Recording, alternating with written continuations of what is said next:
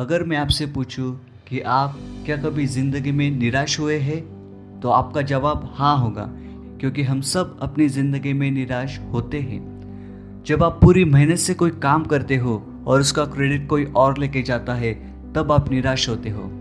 जब आप किसी के लिए बहुत कुछ करते हो और बदले में वो आपसे मुँह मोड़ लेता है, तब आप निराश होते हो। जब आप अपनी एग्ज़ाम की पूरी तैयारी करते हो, दिन रात पढ़ाई करते हो और मेहनत करते हो और आपको कम मार्क्स गिरते हैं, तब आप निराश होते हो।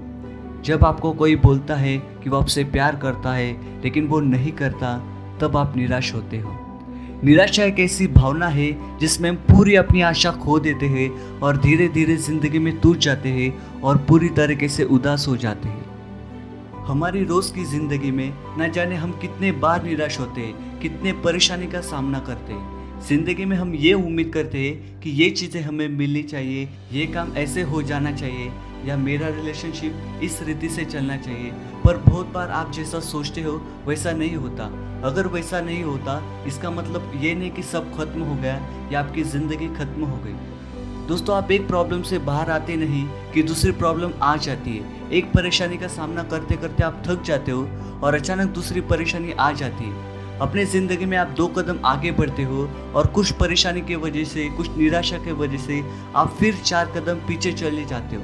जितना आप निराशा के बारे में सोचेंगे और ये सोचेंगे कि सब खत्म हो गया, अब मैं कुछ नहीं कर सकता, ये निराशा की वजह से या परेशानी की वजह से मैं कुछ नहीं कर सकता, उतना आप परेशानी में या निराशा में डूबते जाओगे। हमें ये बात हमेशा याद रखना है कि हम कभी अकेले नहीं होते। ईश्वर हमेशा हमारे साथ रहता है। इसलिए आपकी आशा और आपका भरोसा सिर्फ़ ईश्वर पर और अपने आप पर रहना है। जब आप अपने आप पर भरोसा करना छोड़ देते हैं, या आप ये भूल जाते हैं कि मैं इस निराशा से जीत सकता हूँ, ये प्रॉब्लम को मैं हरा सकता हूँ, तब आप अपनी ज़िंदगी में प्रॉब्लम या निराशा को जगा देते जब आप ईश्वर और खुद के ऊपर भरोसा करके ये आत्मविश्वास करते हैं कि ये समस्या के ऊपर मैं जीत हासिल कर सकता हूँ तो आपको वो समस्या छोटी लगने लगती है। अपने आप को कभी कम मत समझना या कमज़ोर महसूस मत करना, क्योंकि बहुत से लोग आपको कहेंगे कि तू अभी कुछ नहीं कर सकता, या इस समस्या से बाहर नहीं आ सकता, या इस आदत को कभी नहीं छोड़ सकता। बहुत लोग हमेशा यही चाहेंगे कि आप अपनी ज़िंदगी में नीचे रहें, लेकिन हर समय आपको यह महसूस करना है कि ईश्वर आपके साथ है और आप अंदर से स्ट्रांग हो, क्योंकि कोई कितना भी आपको नीचे गिराने की कोशिश करे, लेकिन आप ना गिरे। बहुत बार ज़िंदगी में ऐसे मुश्किल हालात से गुजरते, जहाँ हम हार जाने की सोचते या गिव अप करने की सोचते। लेकिन जब आप हार जाने की सोचते हैं, तब आपके दुश्मन या जो लोग आपको नीचा दिखाने की कोशिश करते हैं, वो लोग खुश होते।